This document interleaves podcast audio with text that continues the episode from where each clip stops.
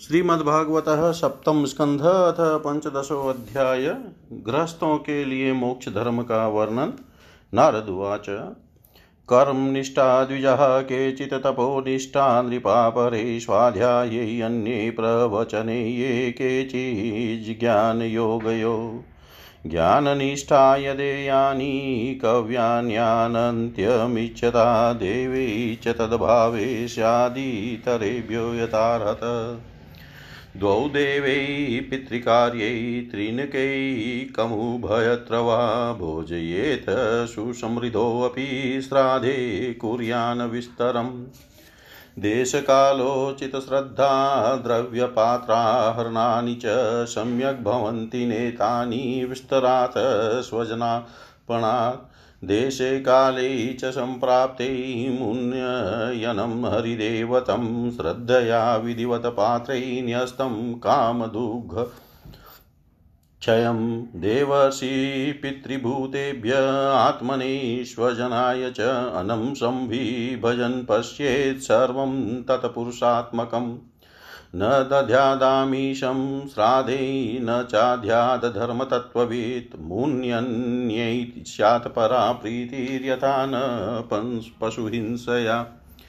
नेतादृशपरो धर्मो नृणां सधर्ममिच्छतां न्यासो दण्डस्य भूतेषु मनोवाकायजस्य य। एके कर्ममयान् यज्ञान् ज्ञानिनो यज्ञवित्तमा आत्मसंयमे अनिहा जुह्यति ज्ञानदीपिते। द्रव्ययज्ञैर्यक्षमाणं दृष्ट्वा भूतानि बिभ्यति एष मा करुणोः न्यादतज्ञोः अशुतत्रिवध्रुवम्।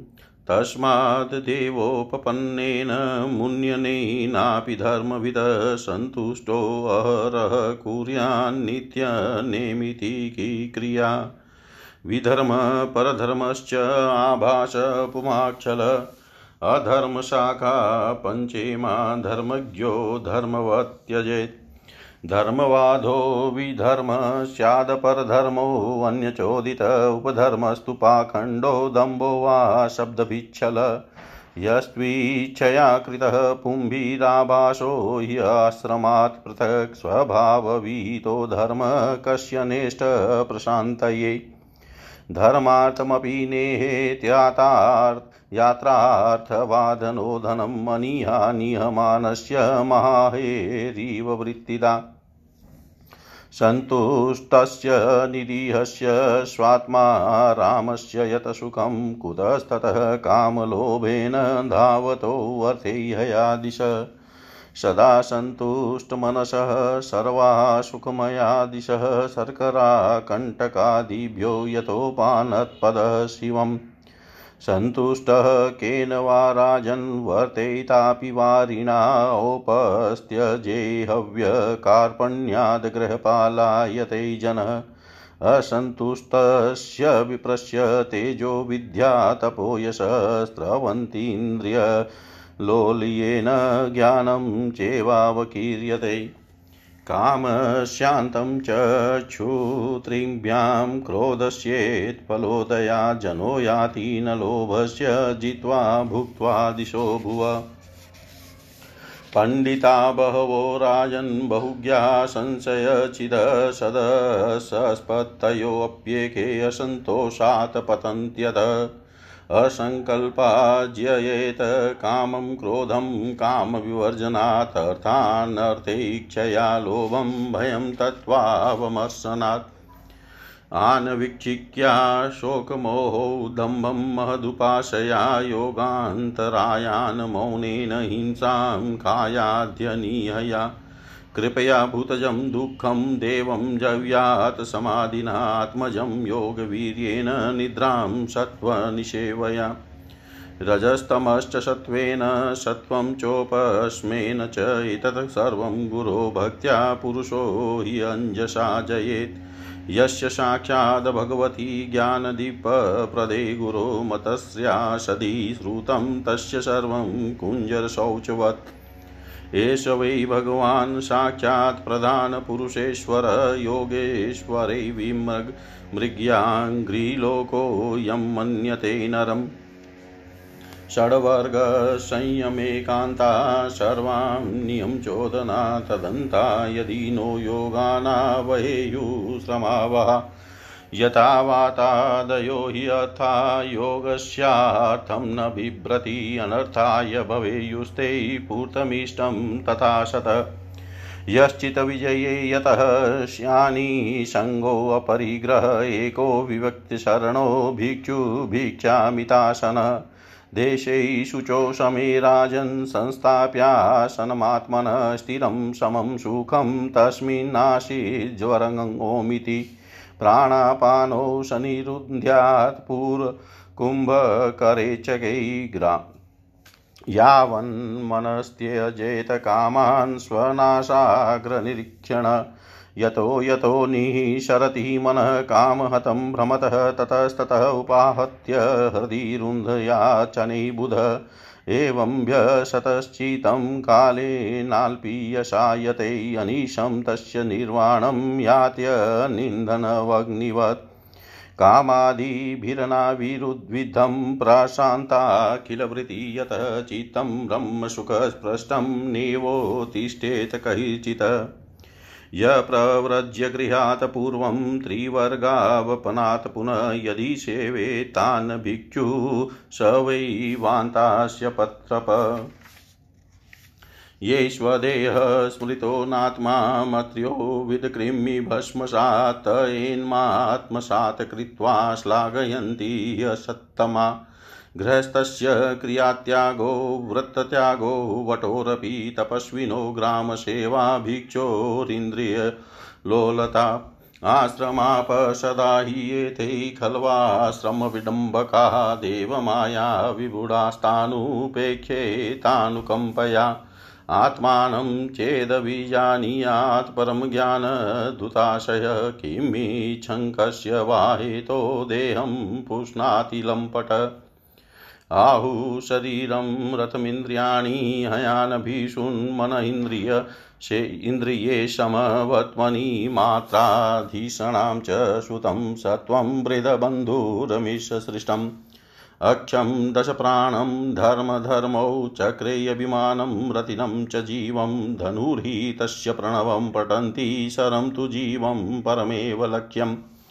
रागो द्वेषश्च लोभश्च शोकमोहो भयं मदमानो अवमानो अनुसूया च माया हिंसा च मत्सर।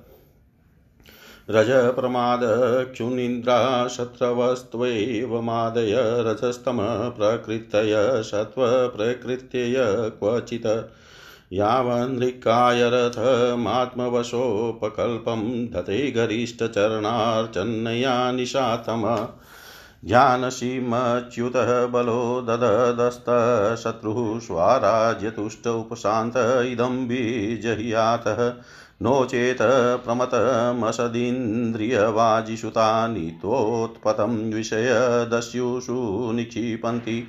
ते दस्यवशय सुतममुं तमोऽन्धैः संसारकूपौरुमृत्युभये क्षिपन्ति प्रवृत्तिं च निवृत्तिं च द्विविधं कर्मवेदिकम् आवर्तेत प्रवृत्तेन निवृत्तेनाश्नुतेऽमृतम् हिंस्रं द्रव्यमयं काम्यम् अग्निहोत्राद्यशान्तिदं दर्शश्च पूर्णमासश्च चातुर्मास्यं पशुसुत एतदिष्टं प्रवृताख्यं भूतं प्रहुतमेव च भूतं शुशूरालया रामकूपा जीव्यादिलक्षणं द्रव्यसूक्ष्मविपाकश्च धूमो, रात्रिरपक्षय अयनं दक्षिणं सोमो दर्शमौषधिविरुधः अनम्रेत इति क्ष्मेष्पितृयानं पुनर्भव, एकैकस्येनानुपूर्वं भूत्वा भूत्वेव जायते।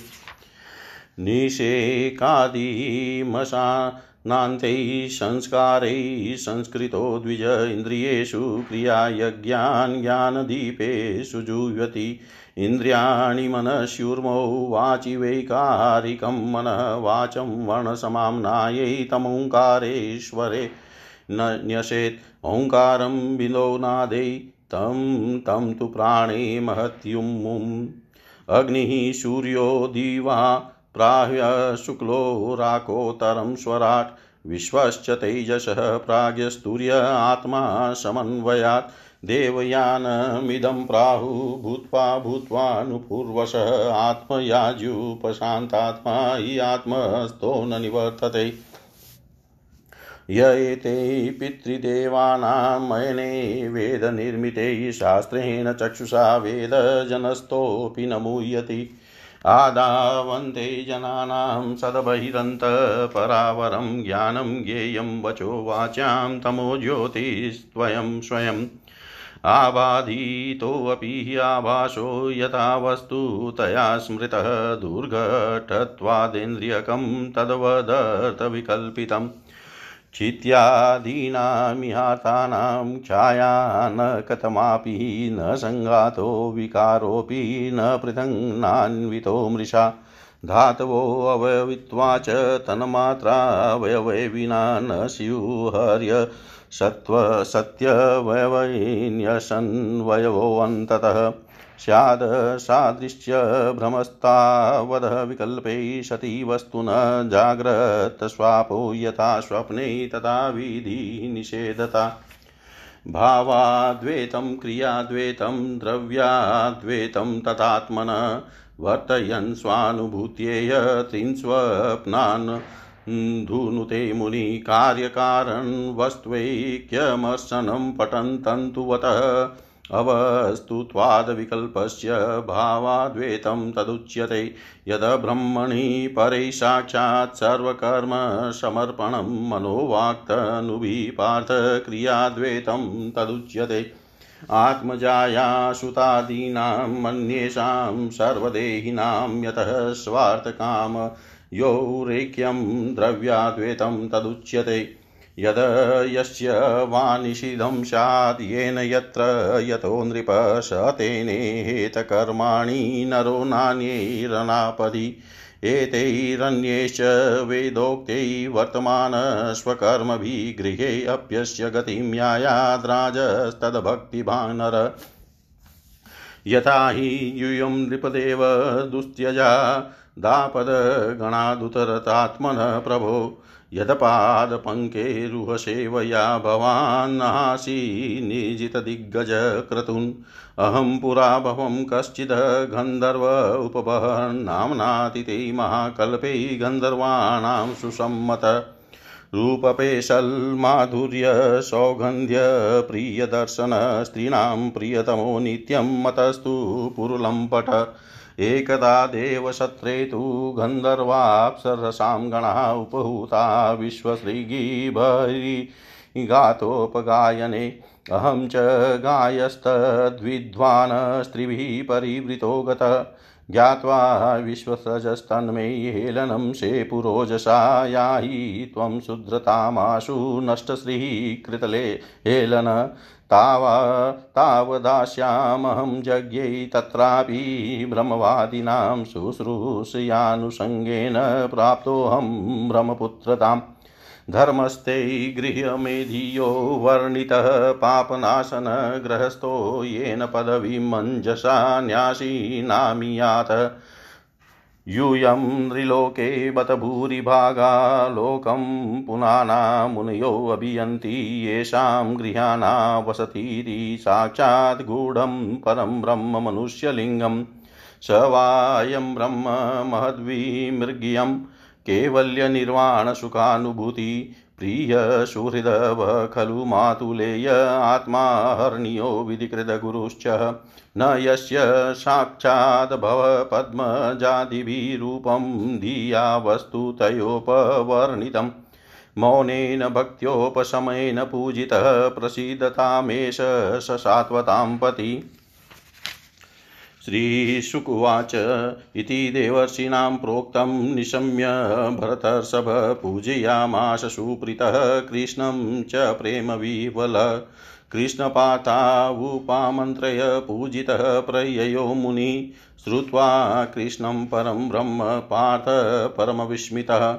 इति दाक्षायणीनां ते पृथग्वंशाः प्रकीर्तिता देवासुरमनुष्याधा लोका यत्र चराचरा। देवासुरमनुष्याधा लोका यत्र चराचरा।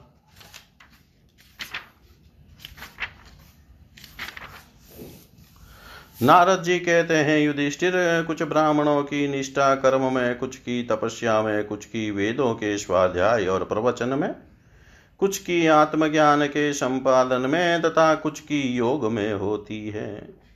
गृहस्थ पुरुष को चाहिए कि श्राद्ध अथवा देव पूजा के अवसर पर अपने कर्म का अक्षय फल प्राप्त करने के लिए ज्ञान निष्ठ पुरुष को ही हव्य कव्य का दान करे। यदि वह न मिले तो योगी प्रवचनकार आदि को यथा योग और यथा क्रम देना चाहिए। देव कार्य में दो और पितृ कार्य में तीन अथवा दोनों में एक एक ब्राह्मण को भोजन कराना चाहिए। अत्यंत धनी होने पर भी श्राद्ध कर्म में अधिक विस्तार नहीं करना चाहिए। क्योंकि सज्ञे संबंधी आदि स्वजनों को देने से और विस्तार करने से देश कालोचित श्रद्धा पदार्थ, पात्र और पूजन आदि ठीक ठीक नहीं हो पाते। देश और काल के प्राप्त होने पर ऋषि मुनियों के भोजन करने योग्य शुद्ध हविष्यान भगवान को भोग लगाकर श्रद्धा से विधि पूर्वक योग्य पात्र को देना चाहिए। वह समस्त कामनाओं को पूर्ण करने वाला और अक्षय होता है। देवता, ऋषि, पितर, अन्य प्राणी, स्वजन और अपने आप को भी अन्न का विभाजन करने के समय परमात्मा स्वरूप ही देखे। धर्म का मर्म जानने वाला पुरुष श्राद्ध में मांस का अर्पण न करे और न स्वयं ही उसे खाए, क्योंकि पितरों को, ऋषि मुनियों के योग्य हविष्यान से जैसी प्रसन्नता होती है, वैसी पशु हिंसा से नहीं होती। जो लोग सधर्म पालन की अभिलाषा रखते हैं, उनके लिए इससे बढ़कर और कोई धर्म नहीं है कि किसी भी प्राणी को मनवाणी और शरीर से किसी प्रकार का कष्ट न दिया जाए। इसी से कोई कोई यज्ञ तत्व को जानने वाले ज्ञानी, ज्ञान के द्वारा प्रज्वलित आत्म संयम रूप अग्नि के इस इन कर्ममय यज्ञों को का हवन कर देते हैं और बाह्य कर्म कलापों से उपरत हो जाते हैं। जब कोई इन द्रव्यमय यज्ञों से यजन करना चाहता है, तब सभी प्राणी डर जाते हैं। वे सोचने लगते हैं कि यह अपने प्राणों का पोषण करने वाला निर्दयी मूर्ख मुझे अवश्य मार डालेगा। इसलिए धर्मज्ञ मनुष्य को यही उचित है कि प्रतिदिन प्रारब्ध के द्वारा प्राप्त मुनि जनोचित हविष्यान से ही अपने नित्य और नैमितिक कर्म करे, तथा उसी से सर्वदा संतुष्ट रहे। अधर्म की पाँच शाखाएँ हैं, विधर्म पर धर्म आभास, उपमा और छल। धर्मज्ञ पुरुष अधर्म के समान ही इनका भी त्याग कर दे। जिस कार्य को धर्म बुद्धि से करने पर भी अपने धर्म में बाधा पड़े, वह विधर्म है। किसी अन्य के द्वारा अन्य पुरुष के लिए उपदेश किया हुआ धर्म पर धर्म है।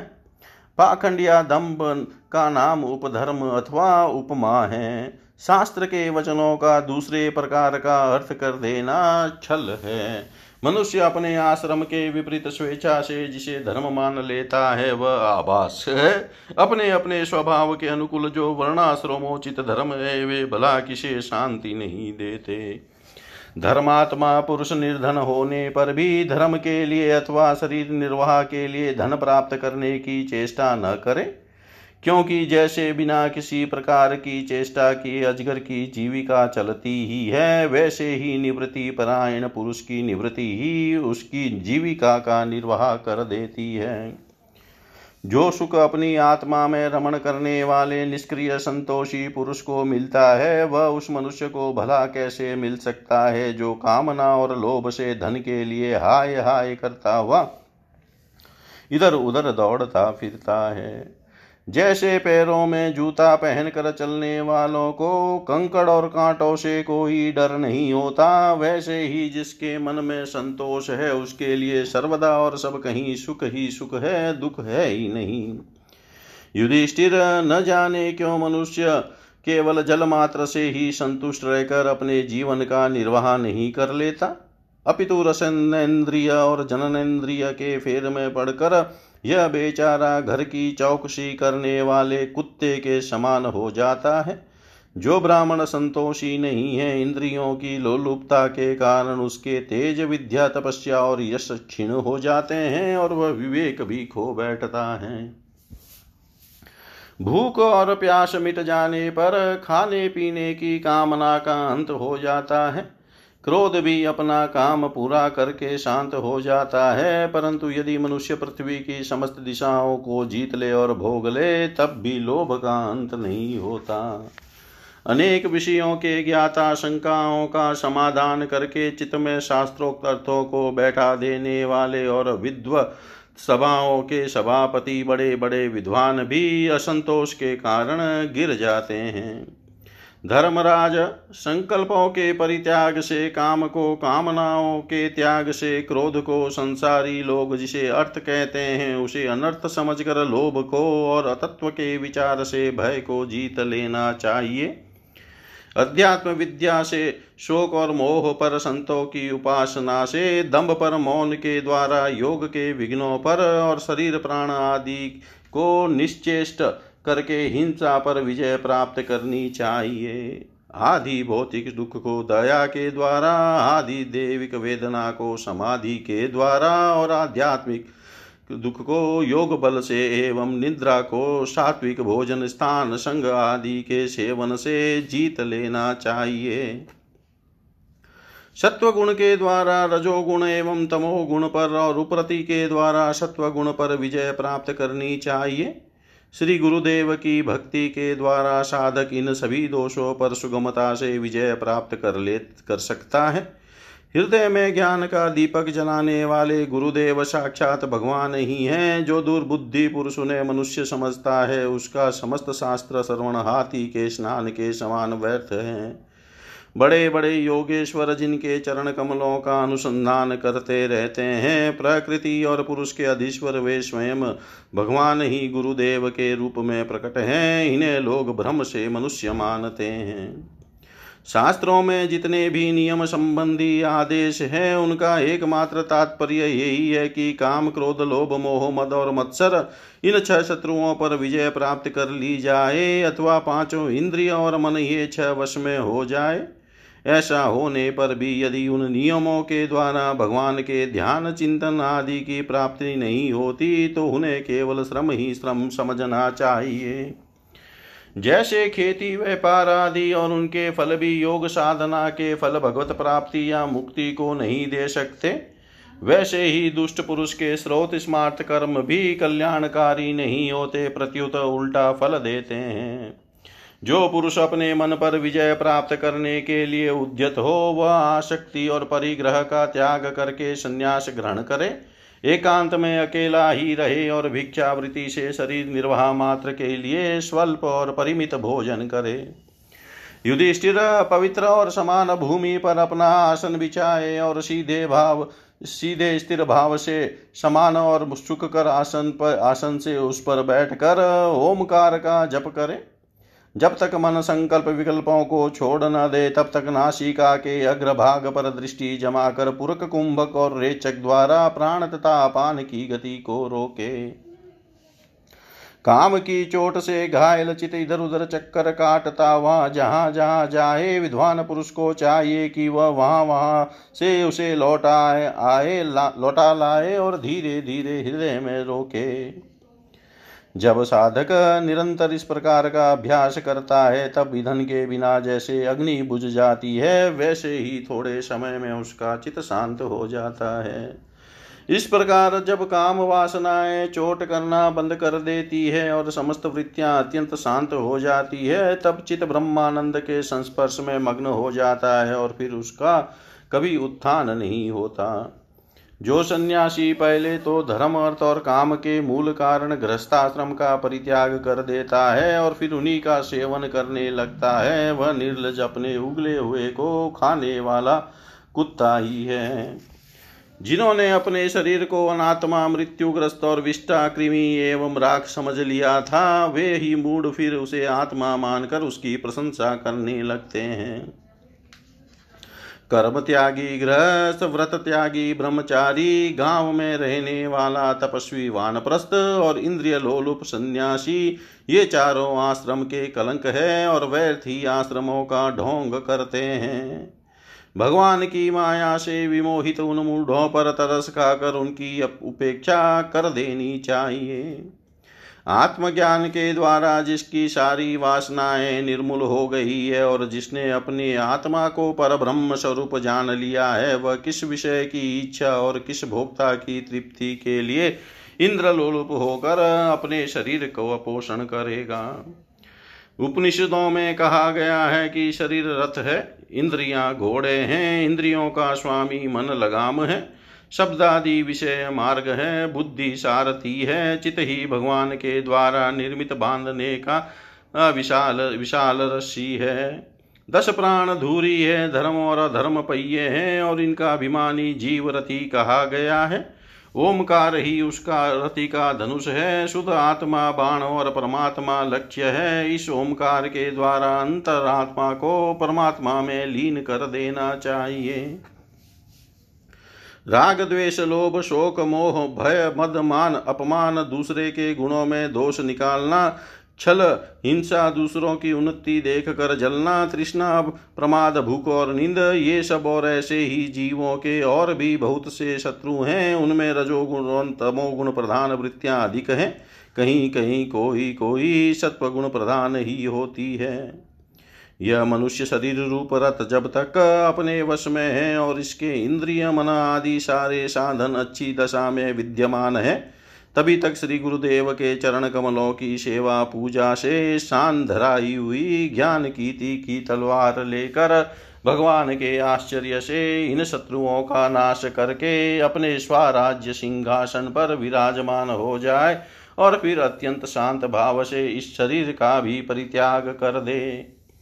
नहीं तो तनिक भी प्रमाद हो जाने पर ये इंद्रिय रूप दुष्ट घोड़े और उनसे मित्रता रखने वाले बुद्धि वाला बुद्धि रूप सारथी रथ के स्वामी जीव जीव को उल्टे रास्ते ले जाकर विषय रूपी लुटेरों के हाथ में डाल देंगे।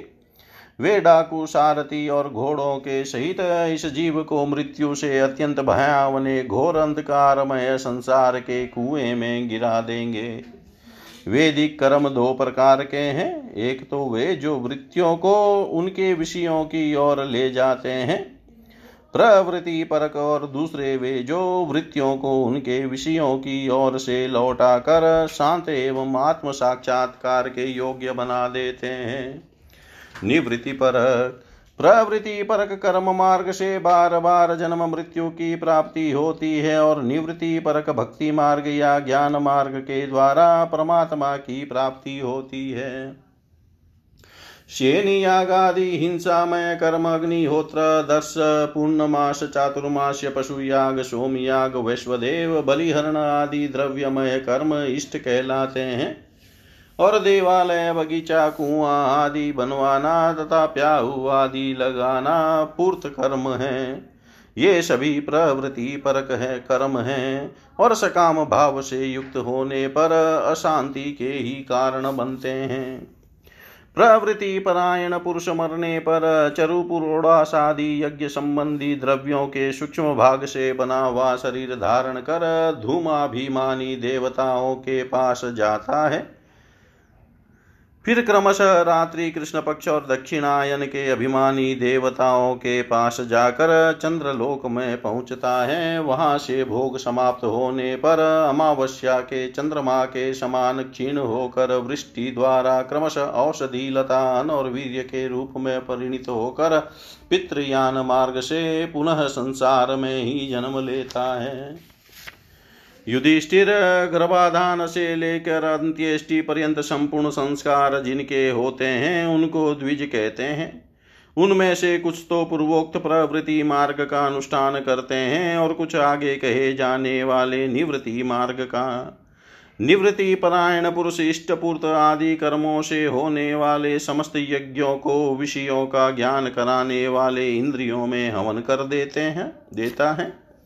इंद्रियों को दर्शनादि संकल्प रूप मन में, वैकारिक मन को परावाणी में और परावाणी को वर्ण समुदाय में, वर्ण समुदाय को अम इन तीन स्वरों के रूप में रहने वाले ओमकार में ओमकार को बिंदु में बिंदु को नाद में नाद को सूत्रात्मा रूप प्राण में तथा प्राण को ब्रह्म लीन कर देता है। वह निवृत्ति निष्ठ ज्ञानी क्रमश अग्नि, सूर्य, दीन, सायंकाल, शुक्ल पक्ष, पूर्णमासी और उत्तरायण के अभिमानी देवताओं के पास जाकर ब्रह्मलोक में पहुँचता पहुँचता है और वहाँ के भोग समाप्त होने पर वह स्थूलोपाधिक विश्व अपनी स्थूल उपाधि को सूक्ष्म में लीन करके सूक्ष्मोपाधिक तेजस हो जाता है। फिर सूक्ष्म उपाधि को कारण में लय करके कारणोपाधिक प्राज्ञ रूप में स्थित होता है। फिर सबके साक्षी रूप से सर्वत्र अनुगत होने के कारण साक्षी के ही स्वरूप में कारणोपाधि का लय करके तूर्य रूप में स्थित होता है। इस प्रकार दृश्यों का लय हो जाने पर वह शुद्ध आत्मा रह जाता है। यही मोक्ष पद है, इसे देवयान मार्ग कहते हैं। इस मार्ग से जाने वाला आत्मोपासक संसार की ओर से निवृत्त होकर क्रमशः एक से दूसरे देवता के पास होता हुआ ब्रह्मलोक में जाकर अपने स्वरूप में स्थित हो जाता है। वह प्रवृत्ति मार्ग के समान फिर जन्म मृत्यु के चक्कर में नहीं पड़ता। ये पितृयान और देवयान दोनों ही वेदोक्त मार्ग है, जो शास्त्रीय दृष्टि से इन्हें तत्वतः जान लेता है। वह शरीर में स्थित रहता हुआ भी मोहित नहीं होता। पैदा होने वाले शरीरों के पहले भी कारण रूप से और उनका अंत हो जाने पर भी उनकी अवधि रूप से जो स्वयं विद्यमान रहता है, जो भोग रूप से बाहर और भोक्ता रूप से भीतर है, तथा ऊंच और नीच जानना और जानने का विषय, वाणी और वाणी का विषय, अंधकार और प्रकाश आदि वस्तुओं के रूप में जो कुछ भी उपलब्ध होता है, वह सब स्वयं यह तत्ववेता ही है। इसी से मोह उसका स्पर्श नहीं कर सकता। दर्पण आदि में दिख पड़ने वाला प्रतिबिंब विचार और युक्ति से बाधित है, उसका उनमें अस्तित्व है नहीं। फिर भी वस्तु के रूप में तो वह दिखता ही है।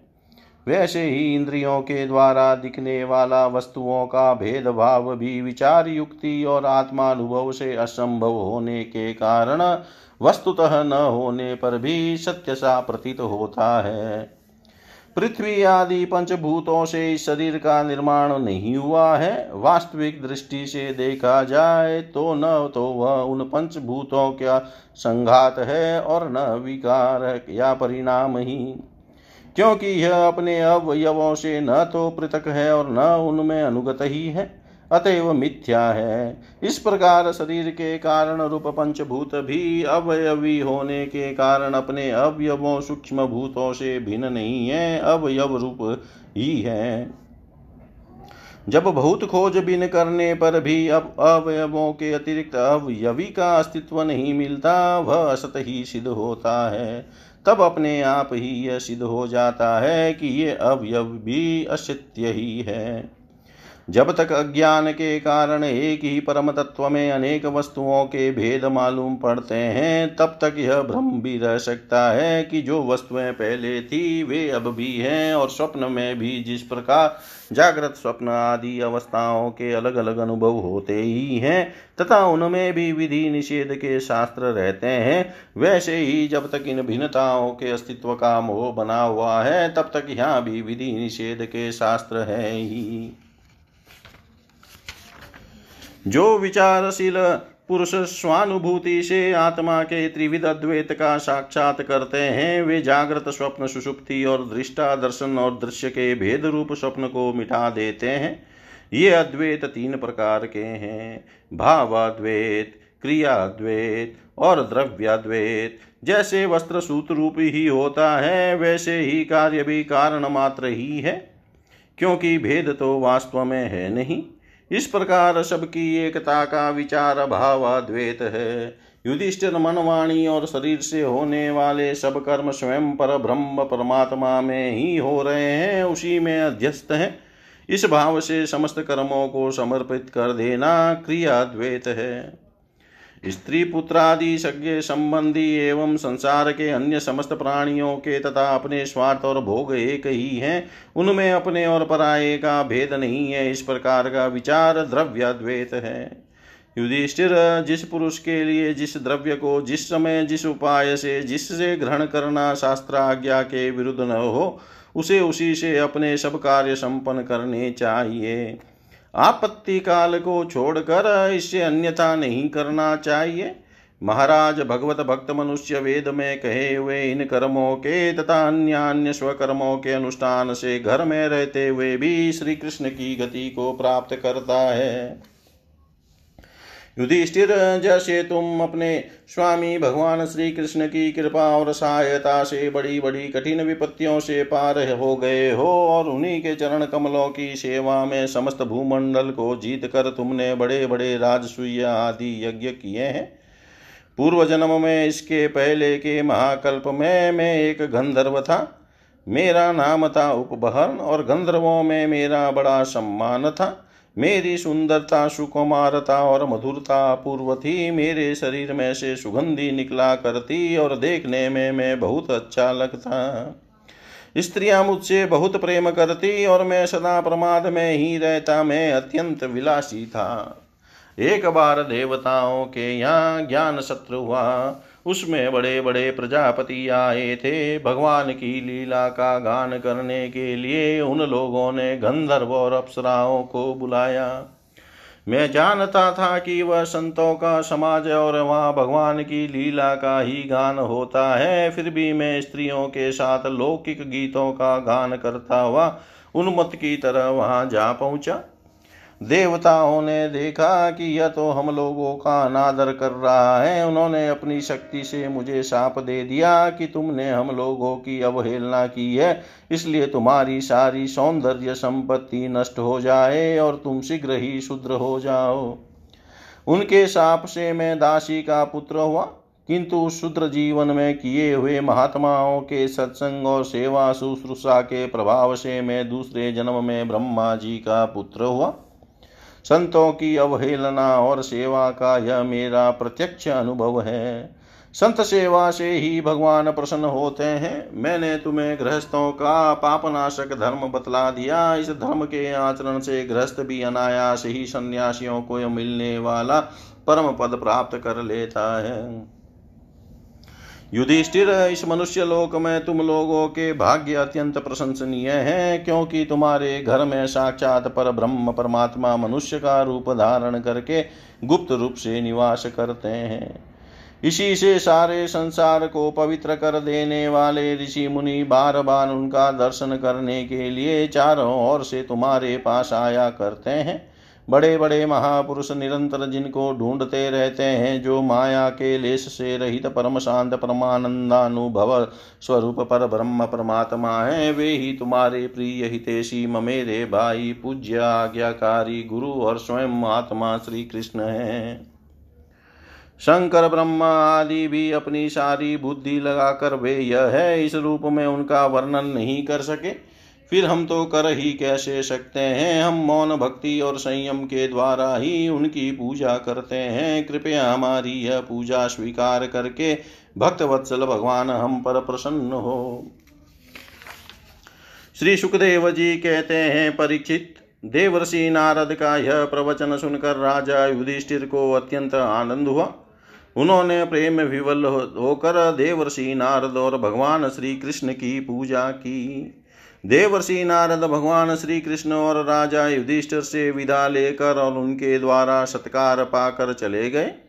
भगवान श्री कृष्ण ही पर ब्रह्म है, यह सुनकर युधिष्ठिर के आश्चर्य की सीमा न रही।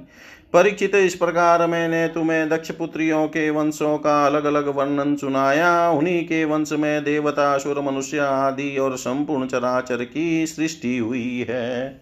इति श्रीमद्भागवते महापुराणे वेयाशिक्यामष्टादशशास्त्रायां पारमहंस्यां संहितायां सप्तमस्कन्धे प्रह्लादानुचरिते युधिष्ठिर्नारदसंवादे सदाचारनिर्णयो नाम पञ्चदशोऽध्याय। सर्वं श्रीशां सदाशिवार्पणम् अस्तु। ॐ विष्णवे नमः। ॐ विष्णवे नमः। ॐ विष्णवे नमः। इति सप्तमः स्कन्धः समाप्तः। हरि ओं तत्सत् हरि ओं तत्सत् हरि ओं तत्सत्। श्रीकृष्णं शरणं मम, श्रीकृष्णं शरणं मम, श्रीकृष्णं शरणं मम।